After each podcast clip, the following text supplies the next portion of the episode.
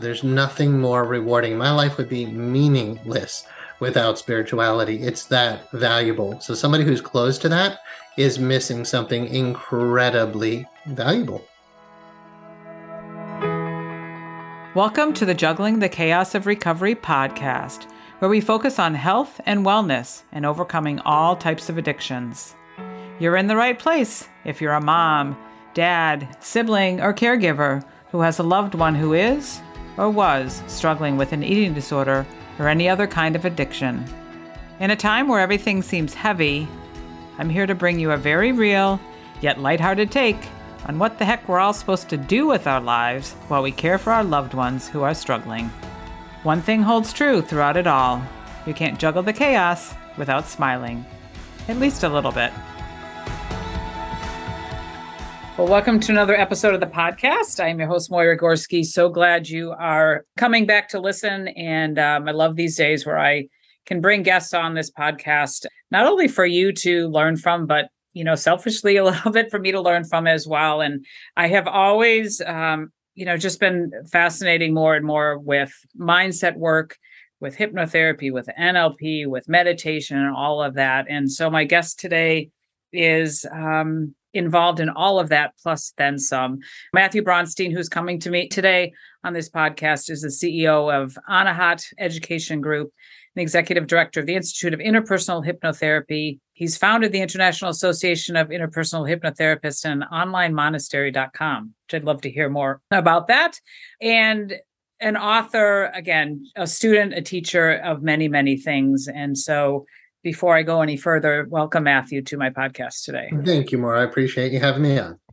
Absolutely. I um, am thrilled that you are here and again, thrilled to just talk about again hypnotherapy and really just that mindset and how we really can work on, if you will, trying to control people around you and control ourselves. And at the end of the day, you know, it's that's not the best way to do it. Really, we have to work on um, perhaps what's going on in our mind and our mindset and things like that. So I'm always fascinated by why people are doing what they're doing today. So, and how they found their path. So I'd love for you to start that way of how you got so interested in what you're doing today.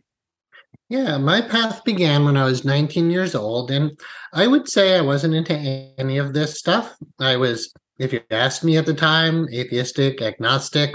And yet, one night, for reasons I didn't understand at the time, I woke up spiritually.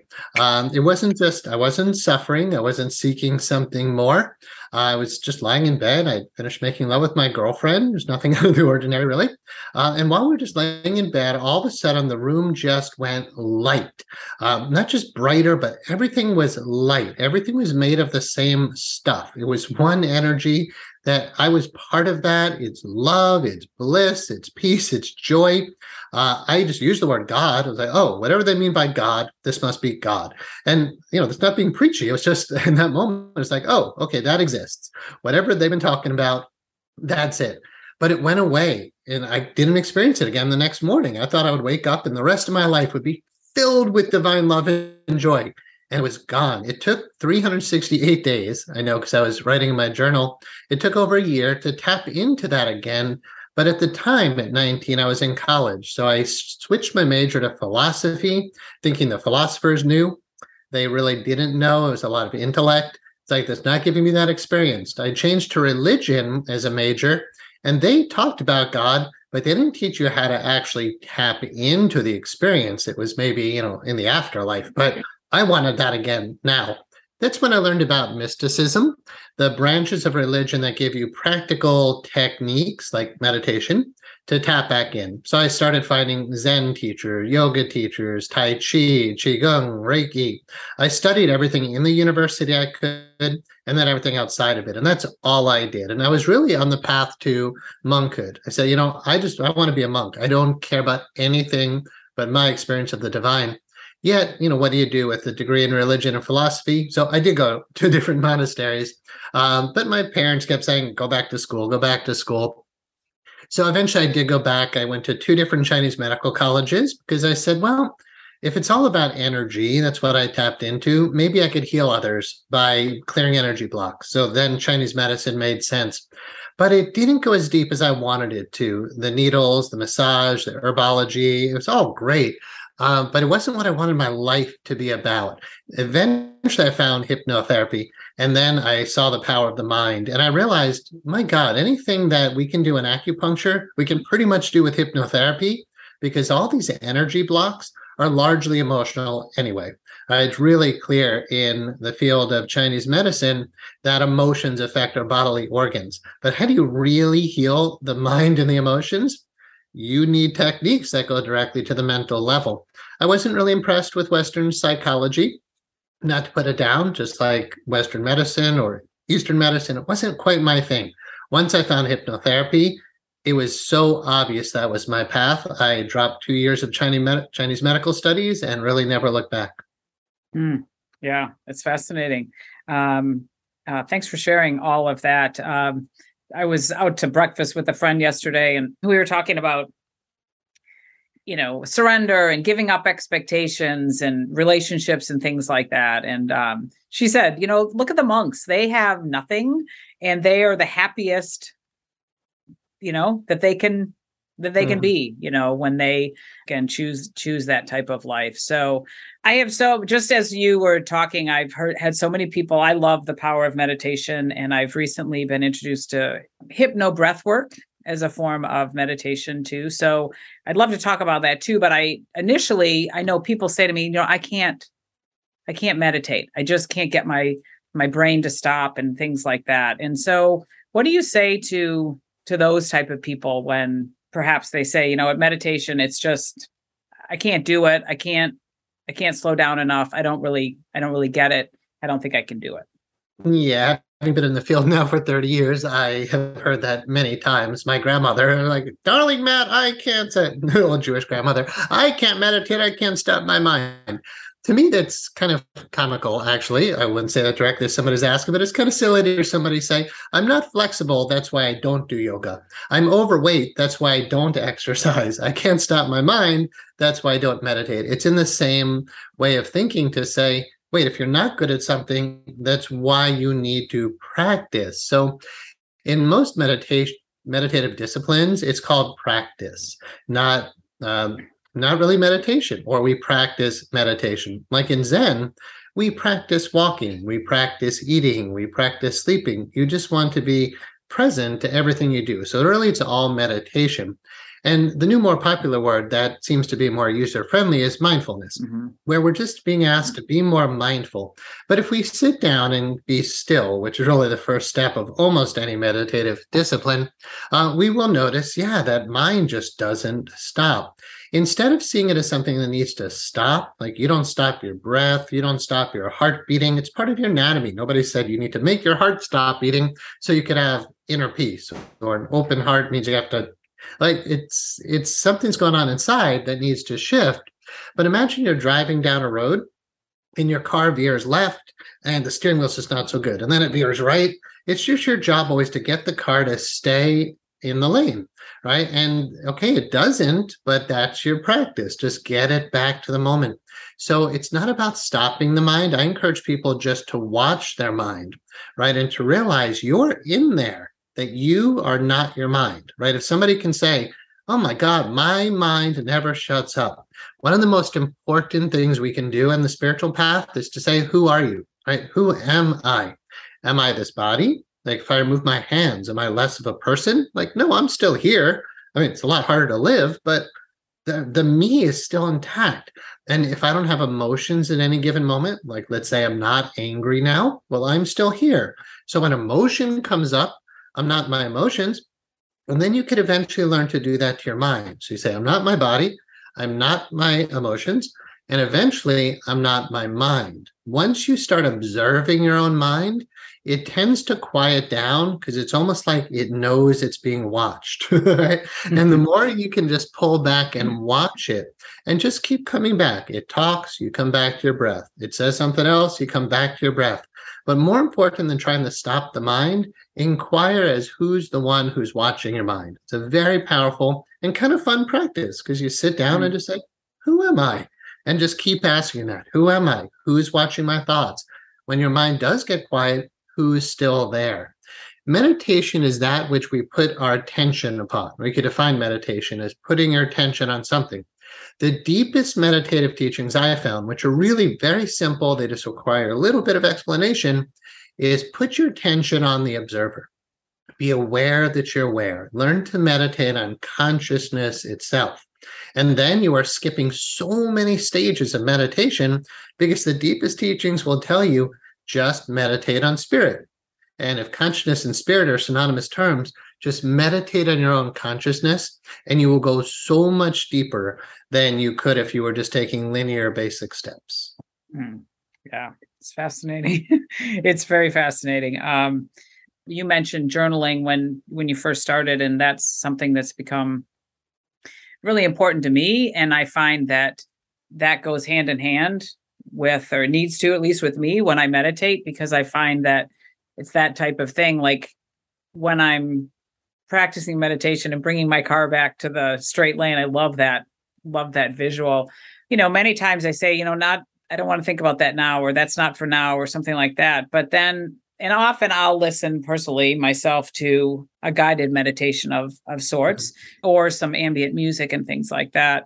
And from there, usually when it's over, I start journaling and it's like bringing those thoughts out of my head onto that mm-hmm. onto that journal and I love that again just to be be curious and to ask those questions like you know it's just the simple like oftentimes when I meditate I will start to cry Mm-hmm. And so then it's like being curious, like, why am I crying and what am I upset about? And mm-hmm. what is that all about? And having those, having that free flow of thoughts, it's, it's very, um, it's intriguing when we do that. Mm-hmm. Like you said, to get to know really who we, who we are, mm-hmm. what's going on up there, if you will. Yeah. Sure. Yeah. Well, yeah. What I hear you saying is you can sit down, you stop and be still. You're journaling, you're exploring who are you, and there's an emotional person in there. there's tears that come up. Um, so my experience is teaching meditation for so long is when you ask someone just to stop and be still and stop suppressing your feelings and yet don't act out on your feelings right so if you're crying don't call a friend just sit on the meditation cushion and don't suppress the tears. Then this goes more into the hypnotherapy side of things. So certainly meditative teachings apply here to where all those tears coming from, right? Who is this emotional part? What we find when we look at the heart, the emotional heart, that's what we in hypnotherapy or lots of therapies would call the subconscious mind, right? And that's not, I don't believe, your deepest, truest self, which I alluded to is really the consciousness itself. But the consciousness is aware that there's someone in there who's not okay right? And a huge part of my life's work is helping that part that's not okay. Because i came to realize early on there's nothing wrong with my soul right? Spirit doesn't need to be healed. The term spiritual healing is kind of a non sequitur because spirit's already healed it's already whole. But who is this part who's crying? And that's a really important journey to take. Uh, there's work by Debbie Ford, just a general theme called The Dark Side of the Light Chasers. So, so many people who get into this stuff are seeking the light, but they're not addressing the shadow side. And what you're talking about, like noticing, wait, somebody's crying in here, uh, whether it's tears of joy or whatnot, but you know, clearly people have the sadness, the hurt, the fear, the anger, the grief, the guilt. If we just ignore that because we're trying to be spiritual, we are really carrying a big ball and chain on our way to the divine. We really need to look at what is this ball and chain? What is this lower self or inner child? Not lower in a pejorative sense, but my consciousness can look down and observe my heart. And if that's not okay, my experience is that's so much where the work needs to be. Mm-hmm. Yeah. Yeah. Along those lines, when someone says, um, again, that they feel blocked and things like that. Um, this is what I believe. It seems like when you're blocked, there are those we haven't looked down, like you said, at your heart enough, and we haven't explored that and and just be present with the fact that oh, our heart is hurting, you know, or we're sad and things like that. I mean, that's what we're. Is that how you? Is that how it's how that is? If it's again, you feel like you're blocked. Is it because there are those stuck emotions, if you will. I don't know if I'm mm-hmm. using the right words, but these are the words that I've, you know, mm-hmm. I've used or heard and things like that. Yeah, sure. Even if we're not speaking at a professional level about it, yeah, mm-hmm. people feel blocked, right? People feel stuck. People feel like something isn't right. Like if you take the time to stop and be still, you realize I'm not okay in here. And you know, until you're at the state of like Buddha's enlightenment, right, you're not okay. Something's not all right. So when I had that first spiritual awakening, I started looking into why does that happen? It must have happened to other people. You know, Buddha and the world saints and sages, they have tapped into these things, you know, to incredible degrees. Why are most of us not tapped in? I am a Course in Miracles teacher and student, and the course itself begins by saying, This is a course on love. It's a required course, meaning eventually we're all going to have to learn love or remember what love really is. It says, But love can't be taught to you we can only help you to remove the blocks to the awareness of love's presence, which is your natural inheritance. So I learned about these blocks, energy blocks, early on in my studies. And that's why I went into Chinese medicine, thinking, oh, if they're energy blocks, I can remove these energy blocks using acupuncture needles or related modalities. But the more you see that these blocks are mental and emotional, you need to approach it at the mental emotional level again which is what led me to hypnotherapy. So yes i would definitely say there are blocks to the awareness of who we truly are but those blocks aren't in our own consciousness. I mean that's not where the problem is. The blocks are very much in the subconscious mind the emotional mind. And once we explore that more we see there's essentially an inner child in there. But depending on all the different traumas and places we got stunted, you might say there's many inner children in there, right? You got a five year old, uh, we got an eight year old, you have a 13 year old. Any part of you that didn't grow up and integrate into the whole of you absolutely needs to be addressed, or we're just never experiencing our wholeness, right? So, yeah, I support the idea that yes, people are blocked, and there are ways to clear those blocks. You know, thank God we're, we're not stuck with that. So, somebody's still struggling with it, there are absolutely ways to get clear. Mm-hmm. Yeah, that's good. Um, and I want to ask a little bit or talk a little bit more about that, but you know, just give light to the fact that like this is a podcast about recovery and eating disorders and dis addictions and things like that. And my daughter's been involved in seven years of, you know, traditional type of therapies and treatments. And many people that listen to this have been. And although there is some value in that, I feel like if this what we're talking about today if this is really not addressed those that inner child or those things that are blocking or those traumas or whatever if we don't you know these like you're saying these things can't just be like okay here's a little worksheet to work on. We're going to solve all your issues. Really unless we do some uncovering over here um, then as you're saying you know you don't have true enlightenment or you're not tapped in or i just i truly believe that we're not able to really live our best life if you will if we don't address these type of things Yes. Well, you know, in the hypnotherapy field, we're all about behavior modification, right? So we're well known for our smoking and the weight loss, yet it's much more elaborate than that. Um, but I hear you when somebody is recovering or they're addicted or whatnot, we just want to ask what motivates behavior, right? So my experience has been your past events, which now become memories, right? Which are living in your subconscious mind. So we have memories within our system. Those contain negative beliefs about self like so you get somebody really uh, abused you. And then you conclude i'm worthless. I'm stupid. I'm not good enough. I'm trapped. I'm helpless. I'm powerless. I'm out of control. I'm dirty. I'm disgusting. Right? We get all these type of beliefs depending what happens to us. Those beliefs cause our emotions right? So during these events we start concluding negative things about ourselves and then we have negative emotional responses. We get hurt, we become sad, we get scared of the hurt, we start getting angry at that which is hurting us as a way to try to stop it. We start feeling guilty, we start feeling shame. But we don't know what to do with any of this, and it those that becomes the blockage, right? Those are our mm-hmm. blockages. All of that is what motivates behavior.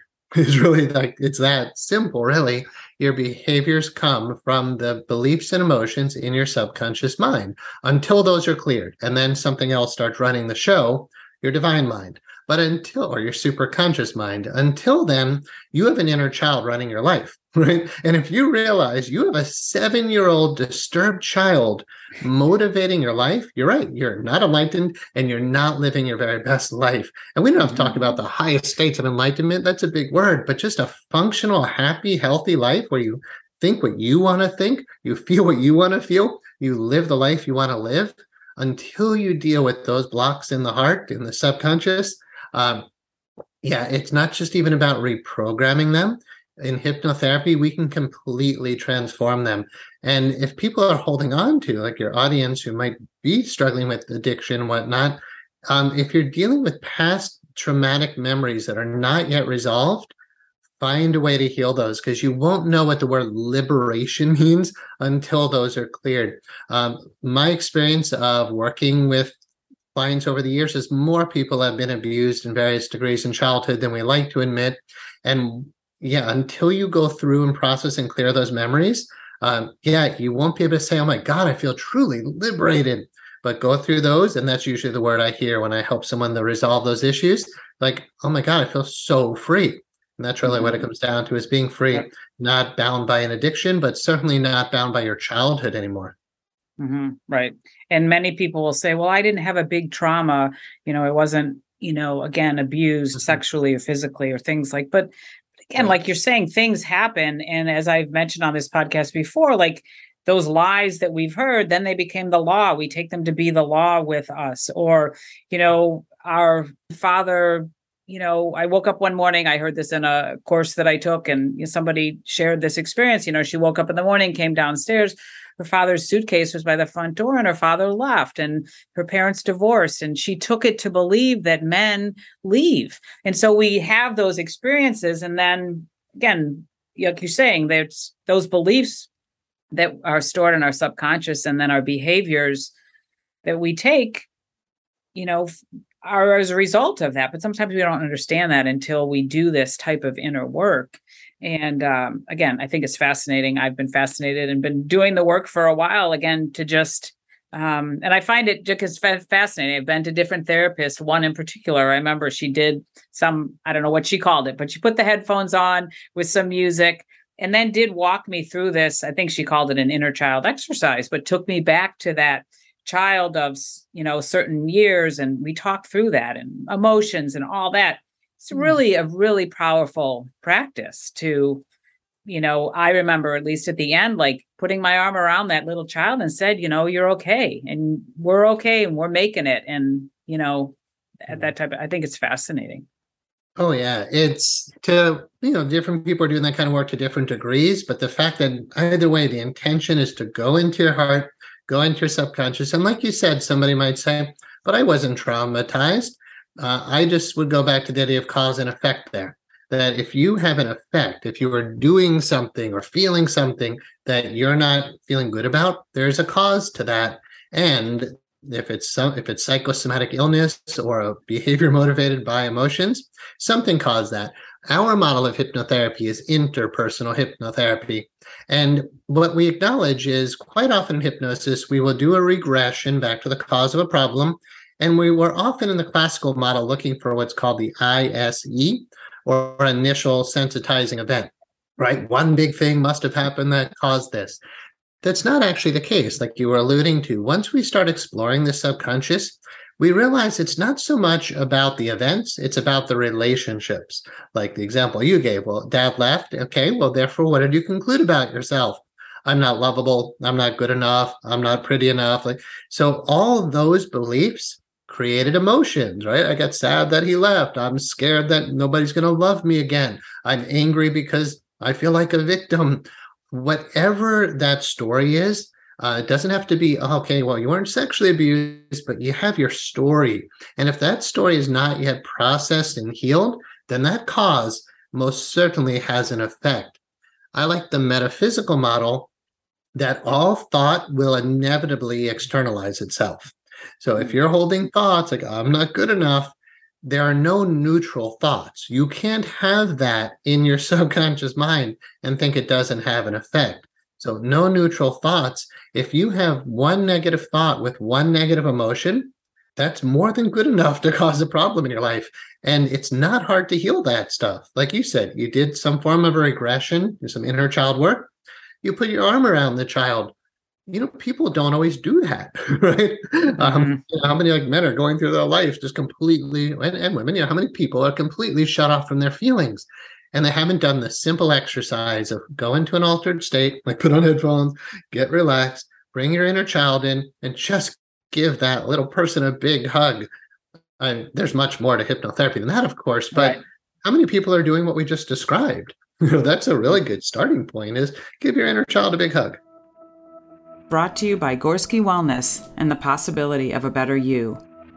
Are you feeling sluggish? Ready for a change? Need more energy?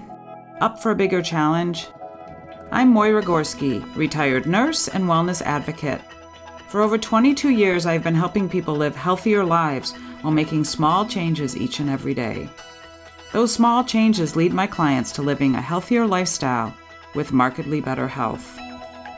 As a brand ambassador for the Shaklee Corporation, the most clinically proven wellness company in the world, I guide my clients to make healthier choices each day with their food, supplements, skincare, workouts, and mindset.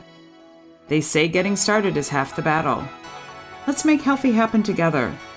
If you're ready for simple, natural, sustainable solutions to feeling and looking your best, let's connect. You'll find a link in the show notes or reach out to me at moiragorski.com. Here's to a better you.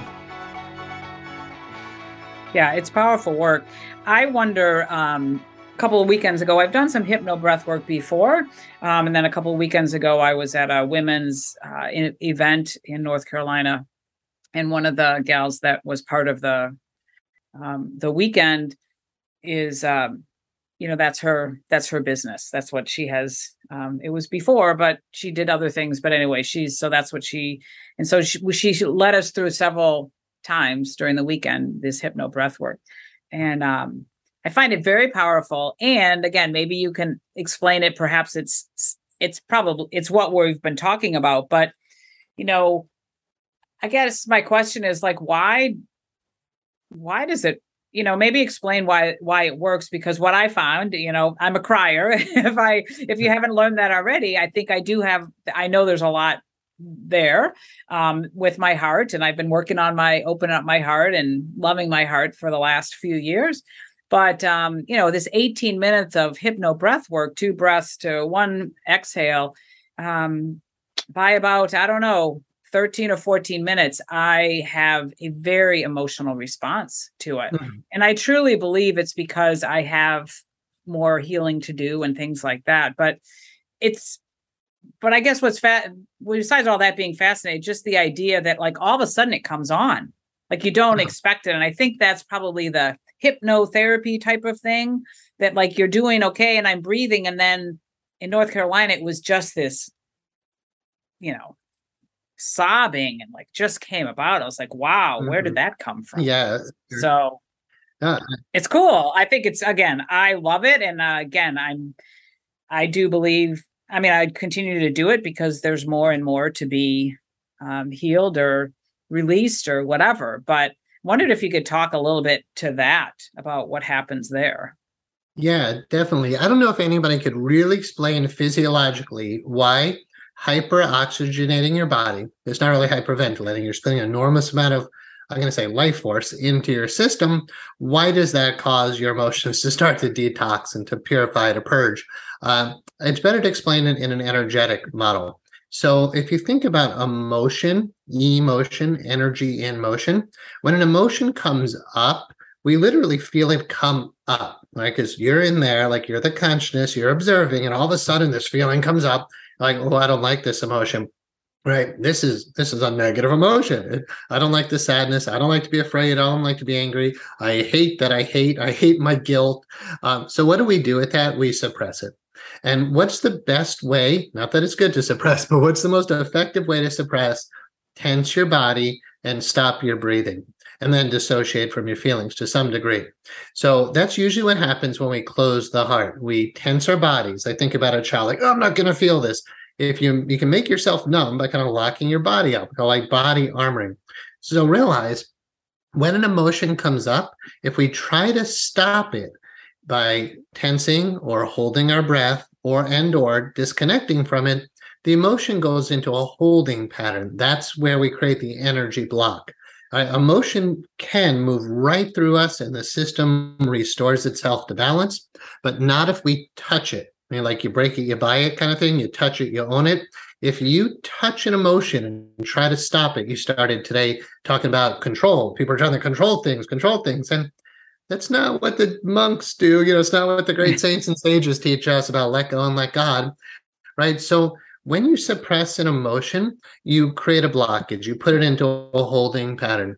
What happens with breath work is it does the opposite of the suppression mechanism, right? We're having like, and if you call it hypnotic or hypno breath work, then you're implying like maybe some sense of relaxation, like some people might do. You don't need to, but you could do a hypnotic induction first, get the person really relaxed, have them start breathing. And usually within about 10 minutes, people start noticing physiological, uh, physical symptoms, something somatic, something visceral. It's like, oh, my heart feels heavy, my belly's locking up, I'm shaking, I'm sweating, uh, I'm starting to notice tears, but I don't even know why. It's so interesting to notice in 10 minutes of breathing, you're really sad, but you don't even know why.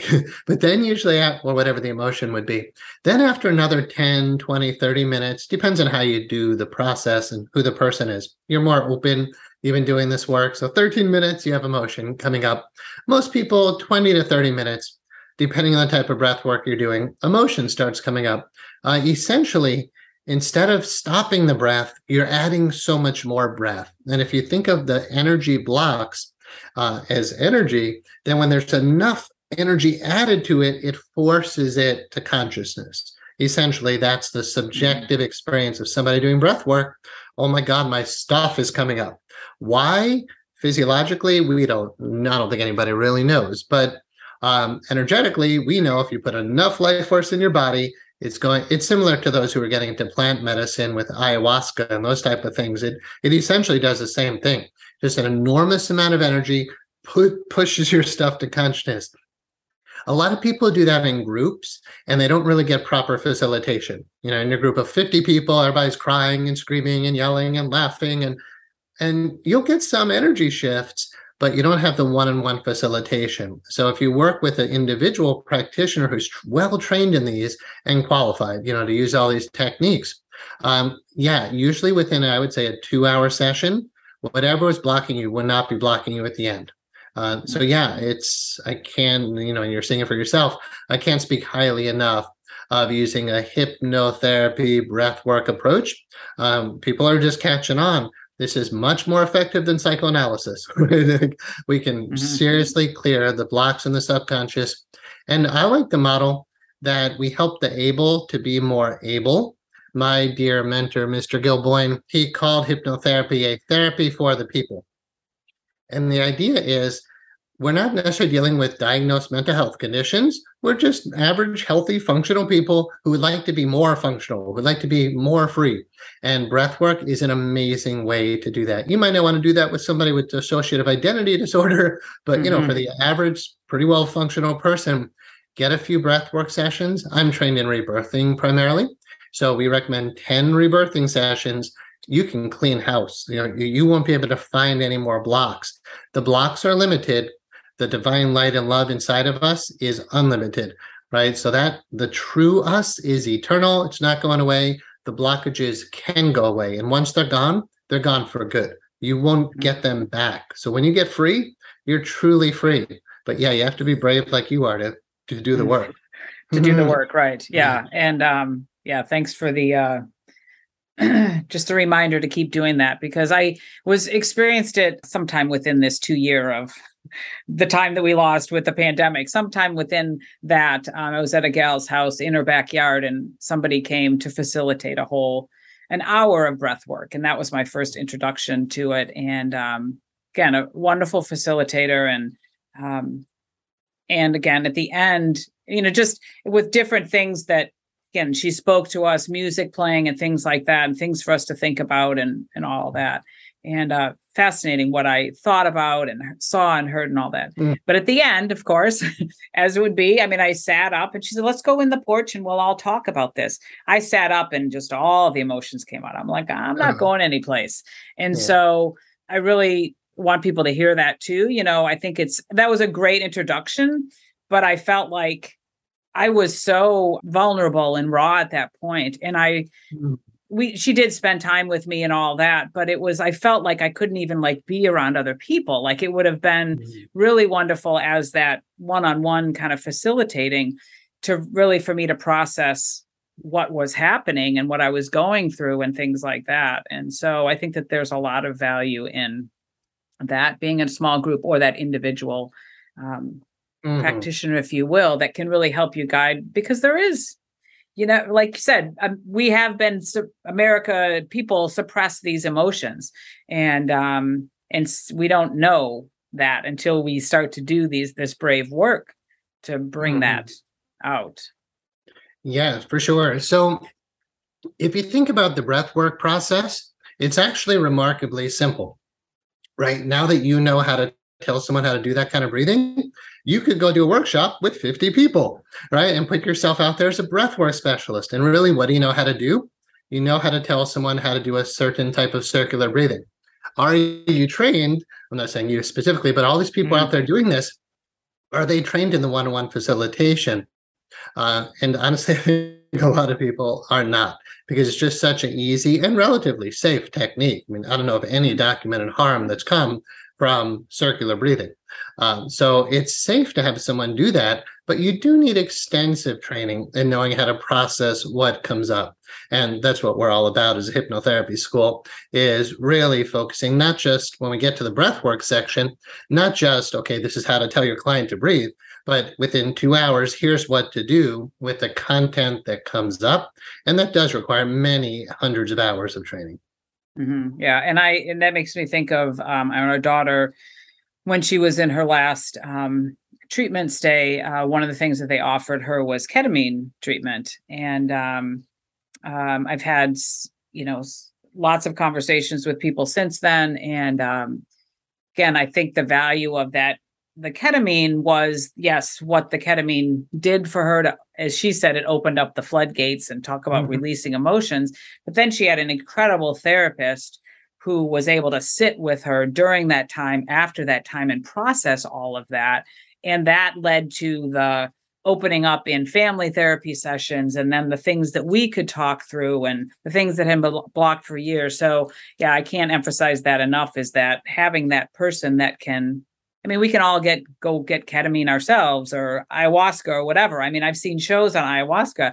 Like, I think you want to be with somebody that knows how to take care of you if you will or lead you or help you when the when that happens the emotions come mm-hmm. up and things like that um yeah you know like mm-hmm. you said people aren't necessarily going to be there's no been no harm or however you said that physical harm with mm-hmm. people breathing but um there's a lot of stuff that can you know can come up from there i just find this so fascinating i really and i love what you said it makes me my um, doubting mind uh, say, you know, when you said, oh, yeah, you do about whatever you say, eight to 10 rebirthing sessions, and pretty much you're clear of all those blocks. I'm like, really? Can well, I get rid of all of that stuff? well, no, not, not necessarily in 10 sessions, but um, I might work with a client for a year, two, three years. Like longest client was four years. Um, but at some point we get, okay, you graduated, you have cleared all your blocks. So I can't say when, because you never know yeah. how many blocks a person comes in with. But if we're working in the block model, like I said, there's a limited number of blocks, meaning a limited number of sessions can get you free of all of that. But yeah, um, ketamine, ayahuasca, group breath work it can be really powerful done in the group experience. Something feelings that you can't get when you work one-on-one right? You get 20 people in a room all breathing we're all doing ayahuasca it's a powerful experience. Um, and again most likely no harm is going to come from that yet the facilitation really can just save you time. Because mm-hmm. sometimes somebody will do something like that and they realize oh my god i had all these repressed memories. I didn't even know they were in there great mm-hmm. now go get therapy right? Right um, right like okay this this ketamine it burst you open you realized oh i have a lot of pain in my heart. Okay but you can't expect the catalyst like ayahuasca or something that brought it up to truly facilitate the healing. Just like breath work you can move the emotion but it, i can't emphasize enough having a well-trained therapist move you through your feelings. Mm-hmm. yeah absolutely. Yeah. um we could uh, talk about this for so so long but um, Mhm. i think i'd love for you to share um, some resources with my listeners of things that if they're curious about i mean obviously you have a school and you have some resources yourself and um, but just things if people are interested or curious in looking into this a little bit more maybe some resources that you could provide if there are meditations or books or just things that people might be um, just as a starting point. Yeah, certainly. So totally free. So first thing that comes to mind is onlinemonastery.com. It's one of my projects. It's a meditation system that came to me in my own meditations and contemplations. Without going into all the details, it's the most powerful thing I have discovered. Um, and I'd rather teach somebody else's system, but this is extremely effective and unique. So it's onlinemonastery.com. It's over 100 hours of free meditation training that leads to a certification if people are interested in actually teaching it. Um, and it that goes into pretty much everything I could offer when it comes to the meditative disciplines. When it comes to the opening the heart teachings, knowing what to do with emotions, if you just go into YouTube and type in my name, Matthew Brownstein, opening the heart, you're going to hear some lectures about what to do with emotions. Don't push them down, but don't act out on them. And if you're not going to suppress your emotions, you're not going to act out on them. What do you do with them? And honestly, they don't train us in that in high school and college. And, you know, Mhm. when do you learn actually how to clear your emotional blocks? So my opening the heart teachings are catered very much to that. Uh, and then if I could plug one of my books, the Sutras on Healing and Enlightenment, has a whole chapter on the breath. Chapter nine is called The Breath. And it explains very much what you were asking me to explain, but you know, in a whole chapter about why breath work works. Yet the whole book is about the healing process of transforming the psyche back into wholeness, but how that's synonymous with the enlightenment process. So it starts by saying healing and enlightenment are synonymous terms with, with which both arise with the knowledge and awareness of truth. So it really is a return to who we truly are, the truth of who we are uh, in the healing and enlightenment process. So certainly recommend that. And then, yeah, somebody else besides me, I did recommend Debbie Ford's book, The Dark Side of the Light Chasers. That's a super valuable teaching for people who are trying to move towards the light, hence the word trying, because Mhm. they're not actually dealing with the shadow side. And we can spend so many years. I mean, I lived in India in the Himalayas, and in my uh, the afternoons, I spent healing people because even though these people lived at an ashram for 30 years and meditated, they kept trying to go to the light, but they had the same subconscious content as virtually anyone else. You know, these are very advanced meditators, but nobody actually taught them you have to address your subconscious mind. You have to deal with your actual human emotions as well. So, yeah, the dark side of the light chasers, that type of philosophy. And if anybody has not found a Course in Miracles yet, uh, I cannot recommend that enough. Getting into it, it's not always good to just start reading it from page one. So, Marianne Williamson's book, A Return to Love, is a wonderful primer for A Course in Miracles. So, Marianne Williamson, A Return to Love. And then, if you get into the Course in Miracles, the workbook is the part of it that allows for the major transformations. If you just study the text, you get an intellectual understanding, which can be hard to grasp. It's a super deep text. But if you jump ahead to the workbook and do one lesson a day, 365 lessons, after one year, your life will not be the same. It Hmm. it dismantles your ego and then transforms you back into who you really are as spirit, the return to love. And um, it's simple, it's gentle, it's easy. So, yeah, anybody who hasn't found that yet, who's on the spiritual path, A Course in Miracles. hmm Those are great. Those are awesome. I took those notes. I'll put them in um, the show notes as well. Um, really fascinating. I'm excited to look into some of those resources um, as well.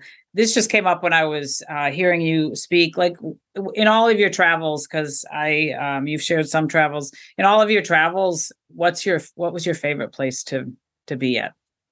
Oh, man, to? I, I've moved 37 times. So the ones that come to mind, uh, upstate Washington State, the San Juan Islands are gorgeous. I live in the Adirondacks now. That's by far my favorite place, upstate New York.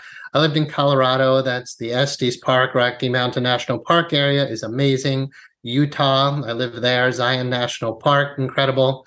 I lived in Santa Fe. That's phenomenal. I could go on and on. Mm-hmm. Um, the other place I really don't like is Florida. Um, I, I, have my corporation and family there. I try to stay away from there as much as possible. I love Washington, D.C. and the Virginia Shenandoah Mountains. So that's a handful. But yeah, I've been around yeah. the block. And um, but my favorite by far now is the Adirondacks of upstate New York. Mm-hmm. Yeah, yeah. I uh, was introduced to Montana this summer, um, and I haven't been. I've traveled around I was I was born in Michigan, grew up out east, and so I've done some traveling and camping with my family, you know, in the New England and all that, but nothing mm-hmm. really out where Montana is, and you know, mm. Pacific mm. Northwest and all that. And uh, I mean, Montana was it's like unreal. It doesn't even look real when you're hiking, and it's just mm-hmm. quite amazing. And um, when my daughter was, she was in Denver a few times for treatment, and there was one time I went for a weekend when it was her birthday and um, but I had quite a bit of free time and my brother lives out there and I said, you know, what should I do? I got a few hours. He goes, go to Red Rocks. I'm like, okay. So I headed there and um, I mean, I st- again, I'm a crier, but I started to have this emotional experience. I was just walking through Red Rocks, and I just started to weep. It was so such beauty, mm-hmm. um, and really what what I shared afterwards is what I was really feeling was that there was so much beauty around me. And, but something, you know, we pulled our daughter out of college and put her on a plane to go to Denver to get some help because she was so sick. And so something so negative and sad had brought me to this most beautiful place. And so it was mm. this just realization of that. And it was, um, such beauty there. And so that's what I look forward to. I love to travel, but I look forward to as my, you know, our youngest is 19 and oldest is 27 and our daughter lives with us now, but nobody else does. And so my husband and I talk often about let's go travel. Like let's go to the Pacific Northwest. Let's go to some of these places. I'll stay away from Florida. I'm not a fan of Florida either. but um, I'd love to go to the North and South Carolinas and uh, mm-hmm. whatever that sand something or other islands in you know Washington State. I've never been there, so um, oh yeah, most people yeah. know about those. Yeah, the San Juan Islands off of the northwest coast of the continental U.S. So mm-hmm. special. Yeah, for yeah. sure. Mm-hmm. Yeah, so I appreciate you sharing that. Um, please tell people where. I mean, your website is. Just tell people again what your website is so that they can find find you. Yeah, our main website is instituteofhypnotherapy.com. That's where we offer state licensed training in hypnotherapy. Uh, so instituteofhypnotherapy.com. And again, the meditation website is onlinemonastery.com.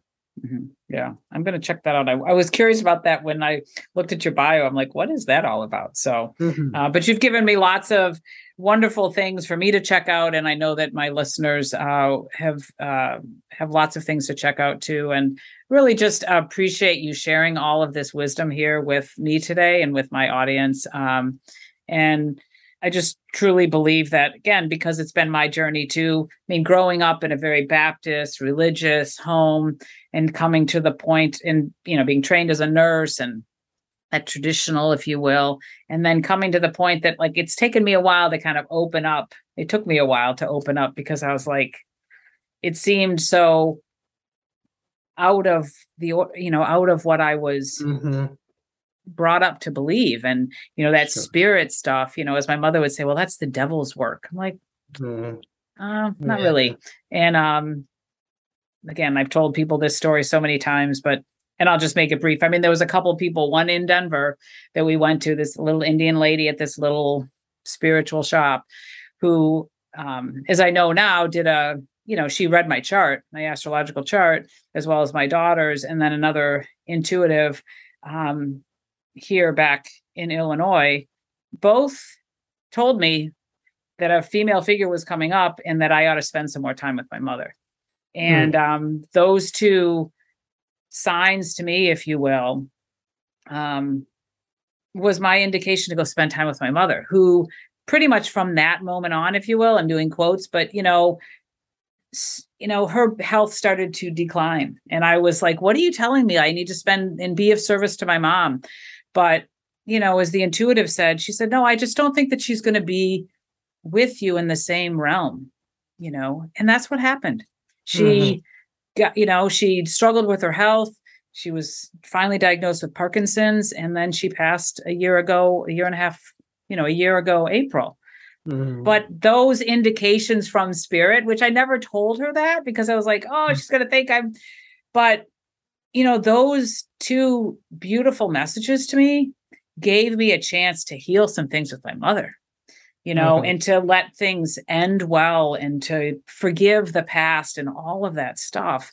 And that was my first, like, real sign like there is something to this there is mm. something to this spirit world and this meditation and this consciousness and subconsciousness and so i just say that because i encourage people to just be open just be open mm. to what comes your way and the possibility that you know there's something here in mm-hmm. this world if you will yeah so mm-hmm. um those are my last words um any last words from you um matthew I'll just build upon what you said there. Yes, people aren't open minded because they're, like, oh, it's the devil or whatnot. Um, that's just fear. It's just all fear based thinking. And in A Course in Miracles, there's only two emotions fear or love. And if you want to say love and spirit are the same thing, then my experience has been that's always the way to go. Not towards spirit, I'm sorry, not towards um, ego and fear, but towards spirit and love. And when you open your mind to that, you open up to this infinite world of possibilities instead of this very limited fear-based one. So now you're like, wow, there's psychics, there's intuitives, there's divine guidance, there's healed relationships. I mean, that's the path of love. Um, it doesn't mean you have to believe in psychics, but the truth is, like, the more you open up, the more intuitive you become. And then you realize, oh, I can tap into that same source that these quote psychics are mm-hmm. tapping into. So yeah, uh, my my closing words when I'm on a podcast is just stay on the path and what is the path? Spirituality, really, like whatever we call that, whatever religion you're in or whatnot, but find that the path because, yeah, there's nothing more rewarding. My life would be meaningless without spirituality. It's that valuable. So, somebody who's close to that is missing something incredibly valuable. Mm-hmm. Yeah, thank you. Thank mm-hmm. you. I really appreciate you being here and so wonderful to have found you or you found me and um, so that we could share this great message today. So thank you again, Matthew. Thank you, listeners, and we'll talk to you next time.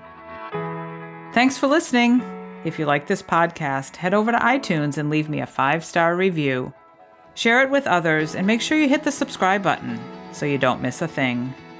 I've got a tribe over on Facebook, so head over there and search for Juggling the Chaos of Recovery podcast tribe. And do you know somebody who has a story, a story to share, a story of recovery and hope? Please let me know, as I'd love to feature them as a guest on one of these next upcoming podcasts. And perhaps you're looking for a community of like minded, collaborative, and supportive people who cheer each other on as we strive to improve our lives. If that sounds like something you've been looking for, schedule some time with me You'll find the links in the show notes. Let's talk, and let me help you find your way. And I'm here to tell you that you're worth it.